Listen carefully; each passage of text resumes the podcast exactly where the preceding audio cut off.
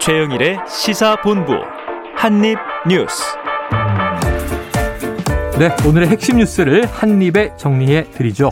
한입뉴스 박정호 오마이뉴스 기자 헬마우스 임경빈 작가 나와 계십니다. 어서 오세요. 안녕하세요. 안녕하십니까. 자, 먼저 이거 전쟁이 발발했다. 큰일인데요. 지금 이 사상자 규모도 계속 늘어나고 있고 그런데 이제 미국은 파병은 아직 고려하지 않는다는 거죠? 그렇습니다. 뭐 미국도 그렇고요. 나토 군도 음. 파병할 계획이 없다 이런 얘기를 하고 있는데 사실 어제만 해도 이, 이 푸틴 대통령이 이 사실 러시아 그 친러 어 그 지역 있죠 공화국 네네. 그 동부 쪽에만 어. 어, 평화유지군을 보내겠다 이렇게 얘기했어요. 그 돈바스 지역만. 돈바스 네. 지역만. 그런데 뚜껑을 열어봤더니 동부, 북부, 남부 세 방향에서 네, 전면 침공이잖아요. 네, 전면 침공을 네. 한 겁니다. 그래서 지금 보면은 키예프 북부 외곽 지역까지 러시아군이 진격해 있는 상황이고요. 어. 우크라이나의 다수의 군사 시설이 파괴가 됐고 말씀하신 것처럼 이제 민간인이 137명 또 사망을 했고 어. 부상자 316명, 그러니까 군인 민간인 포함해서 137명이 네. 사망한 상황이다라고 젤렌스키 대통령이 얘기를 했고 음. 국가 총동령이 승인이 됐습니다. 네. 그래서 지금 18세부터 60세 남성들은 국외로 못 나가는 상황이 됐고 음. 그래서 모든 전력을 끌어들여서 전시체를 전환하고 인적 자원과 물자를 총동원 해서 맞서겠다 네. 이런 얘기를 하고 있는데 사실 우크라이나가 홀로 맞서고 있다. 이렇게 볼 수가 있겠고요. 네네.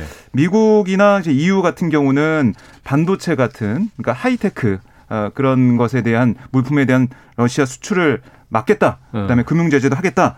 이렇게 얘기를 하고 있는데 여기에 대해서 뭐 러시아 쪽에서는 계속해서 대비를 해왔기 때문에 이게 얼마나 효과가 있을 것이냐 네. 이런 지적은 계속 나오고 있습니다. 음. 자, 청와대도 네. 입장을 냈죠?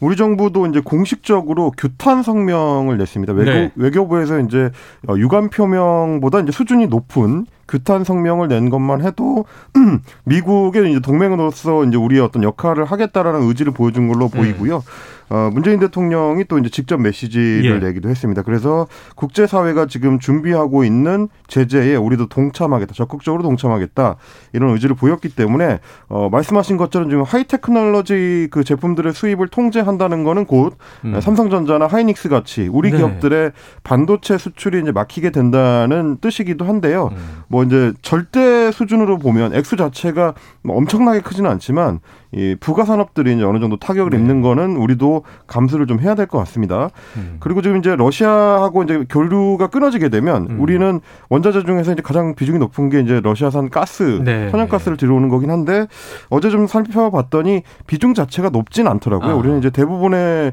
그 천연가스를 이제 중동 지역에서 예, 사오기 예. 때문에 한 5% 내외 정도 라서 뭐 절대적인 수치는 아니다라고 볼 수가 있을 것 같고 우크라이나 상황을 좀 정리를 해드리자면 어제 네. 이제 전쟁이 발발하고 나서 트위터 같은 공간을 통해서 이제 굉장히 많은 정보들이 그래요. 쏟아져 들어왔습니다. 뭐 현지에서 찍었다는 네. 영상이나 어 이제 상황에 대한 브리핑이나 이런 음. 것들이 많이 올라왔는데 결국 이제 시간이 좀 지나고 보니까 어, 상당수가 러시아 이제 사이버 전력들이 좀 혼동을 주기 위해서 아. 일부러 이제 전과를 과장해가지고 내보내는 경우들도 예. 좀 있었던 것 같습니다.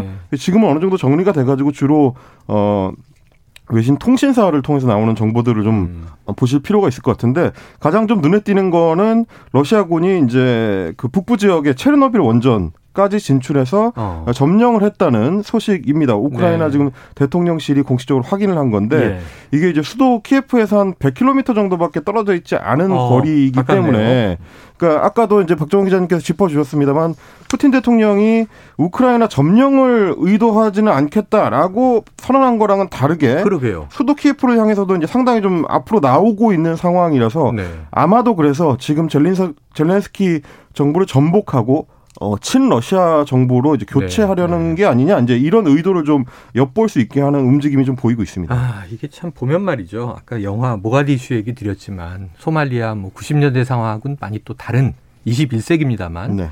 이 바로 최근에 생각해 보시면 아프가니스탄 미군이 철군하고 네. 예상보다 빨리 탈레반이 수도 카불을 점령했다. 그때도 난리가 났었잖아요. 그렇죠. 지금 이제 수도 키예프도 이 점령 당하느냐 마느냐 지금 이게 우크라이나 전력으로 자체적으로 이게 도대체 막아낼 수 있겠느냐 음. 가능성은 낮아 보이는데 자 문제는 이제 저희가 엊그제는 교민 연결 그 전에는 이제 전문가 연결했는데 다 전쟁 발발 가능성은 낮게 보셨는데 음, 지금 우리 교민들이 현지 64명 가운데 36명은 우크라이나를 빠져나가겠다는 의사를 밝히고 있고 네. 28명은 이제 현지에서 결혼하고 정착했기 때문에 남아서 버티겠다는 의사를 밝혔다고 해요. 네. 자, 우리 대사관은 끝까지 교민 안전을 위해서 최선을 다할 것이다. 음. 지금 뭔가 굉장히 이제 분주하게 움직이고 계실 텐데 네. 교민 안전이 우리 입장에선 제일 중요해 보입니다. 자, 국내 뉴스로 들어가 봅니다. 자, 이준석 국민의힘 대표 합동 유세 20분 전에 돌연 취소했다. 이게 무려 어. 또 윤석열 후보와 함께 하기로 했던 거잖아요.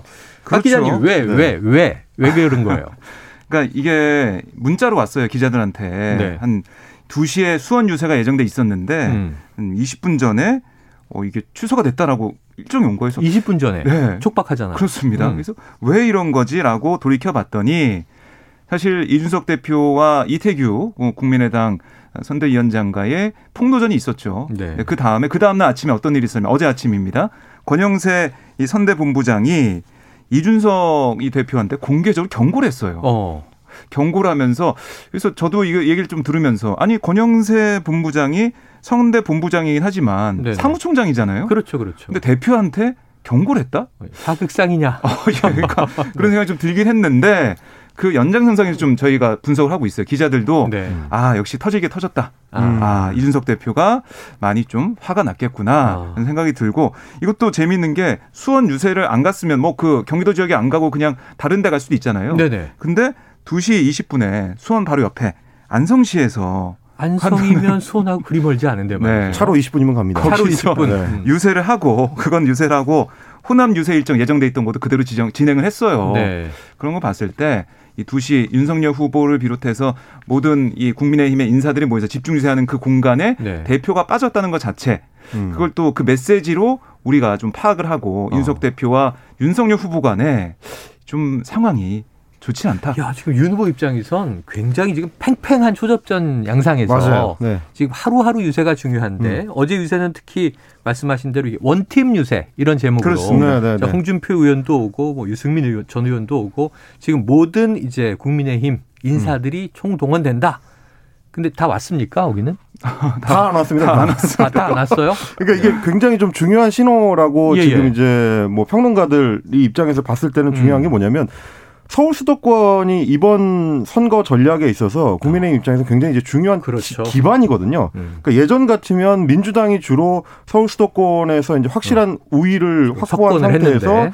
예, 부산으로 진격하는 양상의 이제 선거 예. 전략을 예. 폈다면 이번 선거에서는 이게 뒤집혀 가지고 어. 서울 수도권에서 오히려 이제 국민의힘이 상대적으로 우위를 점하고 예. 그걸 단단하게 한 상태에서 호남으로 이제 진격하는 이게 어. 이제 이준석 대표의 전략이기도 네네. 하거든요.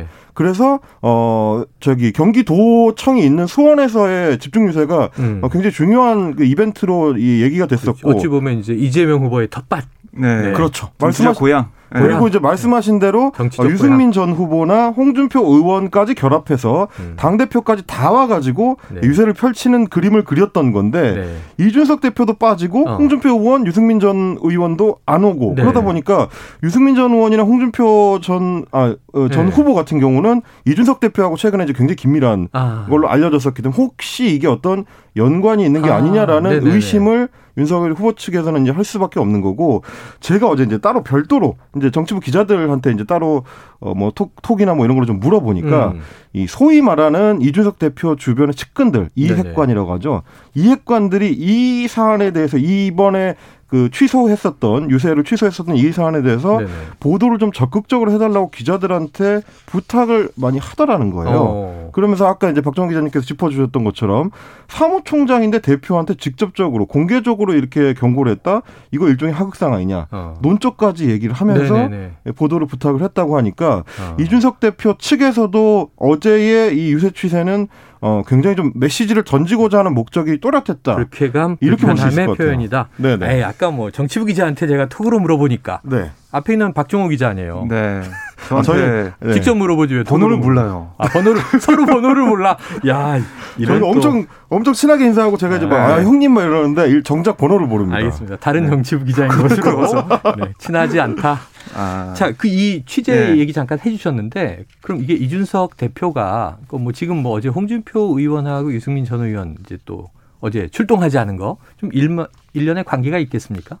그러니까 지금 이런 거예요. 그러니까 윤석열 후보는 사실은 안철수 후보와 어떻게든 단일화해서 음. 이겨야겠다는 그런 뭐 강한 생각이 있겠죠. 당연한 어, 거고. 절박한 상황이에요. 그렇습니다. 음. 지금 여론조사 우위를 점하고 있다 하더라도 네, 많이 붙어 있기 때문에 확실한 승리를 위해서는 안철수 후보 어떻게든 잘해야 되는데 음. 그러면 지금 돌아가는 상황을 보면 감정싸움, 폭로전까지 왔단 말이죠. 맞아요. 근데 그 중심에 누가 있느냐? 이준석 대표가 있다는 그렇죠. 거예요. 그런 판단을 윤석열 후보 쪽에서 하는 것 같고 음. 그 메시지가 권영세 이 본부장을 통해서, 통해서. 나온 거죠. 네. 그래서 그 메시지 권영세 본부장의 메시지 자체가 윤석열 후보의 메시지를 볼 수가 있는데 이준석 대표 입장에서는 아니 이 지금 선거 판을 이렇게 뒤집어 역전시켜서 앞서가게 만든 게 음. 이준석 대표 나 나의 이 전략으로 해 왔는데 네네. 이제 와서 나한테 경고를 하냐 어. 여기에 대한 좀 기분이 좀 나빴을 것 같고 야. 그리고 이준석 대표 입장에서 생각해 보면 지금 확실한 그러니까 20, 30대 지지층, 그러니까 이준석 대표를 바라보고 지지하는 그 층과 음. 또 호남 민심도 이준석 대표가 어제도 내려갔었어요. 그러니까 이거를 나의 정치 자산을 가지고 있는데 음. 나를 선택할 거냐, 음. 아니면 안철수 후보의 단일화 위해서 나를 어떻게 보면 버릴 거냐. 어. 이건 선택해라. 이런 메시지를 주고 있다는 생각도 들더라고요. 그 일종의 화력 네. 시위죠, 이게. 나야 안철수야. 이제 이런 건데, 선택을 해라. 이제 이런 건데.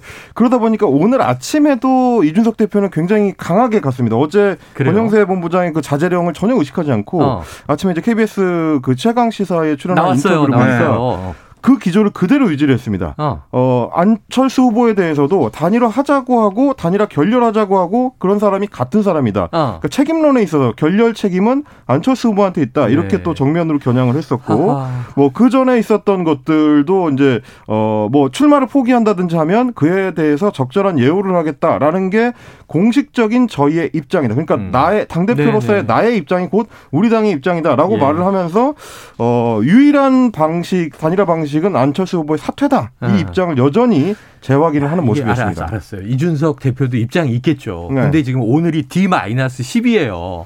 대선판에 지금 플레이어는 윤석열 후보잖아요. 음, 그렇죠. 어떻게든 지금 이겨야 되는데 지금 단일화가 굉장히 중요한 이슈로 부각이 됐는데 안철수 후보는 어쨌든 결렬 선언한 상황. 폭로전이 벌어졌고 그럼 좀 이준석 대표를 제어하고 이번 주말에 윤석열 안철수 회동이 있느냐 없느냐 오늘 이제 저녁 토론 후에 초미의 관심인데 자 안철수 후보는 결렬 선언 이미 했고 네. 지금 이제 국민의힘은 불씨가 안 꺼졌다. 음. 이게 뭐 투표 전에만 단일화되면 된다 이런 입장들이 나오더라고요. 박 기자님, 네. 불씨가 살아 있습니까? 어 그 좀 제가 볼 때는 네네. 불씨 살아있다는 건 국민의힘의 피하시죠? 네. 국민의힘의 좀 희망 사항이 아닌가 아. 개인적으로 이렇게 좀 보고 있어요. 현실적으로는 좀 어려움이 크다. 어려움이 커 보이고요. 아, 지금 안철수 후보는 뭐 물론 어제 이태규 본부장이 라디오, 라디오 인터뷰 나와가지고 여론조사 방식의 단일화도 아직까지 가능하다, 가능하다. 이런 얘기 했지만 음. 시간이 좀 너무 없는 상황이고 네. 안철수 후보 입장에서는 인석 대표 체제가 공고히 돼 있는 상황에서 윤석열 후보만 보고 단일화 한다. 네. 이렇게 나오기도 좀 그래요. 음. 왜냐하면은 그 이후에 안철수 후보 입장에서 만약에 단판에서 사퇴한다고 하더라도 네네. 정치적인 뭔가 보장이 되거나 어. 미래가 좀 보여야 되는데 네네. 이준석 대표가 계속 오늘 아침 인터뷰도 그렇고 미래가 좀 안 보인단 말이죠. 네네. 이런 상황에서 윤석열 후보와 단판이 가능하겠느냐. 음. 그래서 저는 좀 어렵지 않을까. 이렇게 좀 예상을 해봅니다. 그러니까 사실은 어렵습니다. 안철수 후보라면 음. 제가 안철수 후보라면 아마 아, 이 이준석 대표를 좀 먼저 제거해 주시오. 그렇죠. 그래야 후보 간에 네. 뭔가 딜이 가능하오. 음. 이렇게 하면은 지금 국민의힘 대부가 굉장히 또 분란이 일 거 아니에요. 그렇죠. 어떻게 관측하십니까? 그 임 작가는. 말씀하시는 대로 윤석열 후보가 안철수한테 뭘 줄 수 있느냐가 굉장히 중요하거든요. 음. 결국은 지금 이제 뭐 여론조사를 해가지고 누가 이길지를 겨루기에는 시간이 너무 없기 때문에 네. 단판에 의한 그러니까 합의에 의한 단일화밖에 안 남는 거고 네. 그 합의의 결과라는 건 안철수 후보의 사퇴밖에 없거든요. 예, 예. 그러면 사퇴를 시키려면 반대급부를 제시할 수가 있어야 되는데 네, 박정호 기자님께서 잘 정리해 주신 것처럼 안철수 후보가 기대할 수 있는 반대급부라는 거는 국민의힘이라는 제1야당의 사실상의 당권을 가져오는 것밖에 없습니다. 아. 국민, 국무총리 같은 자리는 사실 안철수 후보가 대통령을 꿈꾸는 사람 입장에서는 보장되지 네네. 않은 국무총리 자리는 의미가 없고 어. 실제로는 어, 다음 어떤 그 공천권을 행사할 수 있는 네네. 그래서 당에 대한 확실한 장악력을 발휘할 수가 있는 음.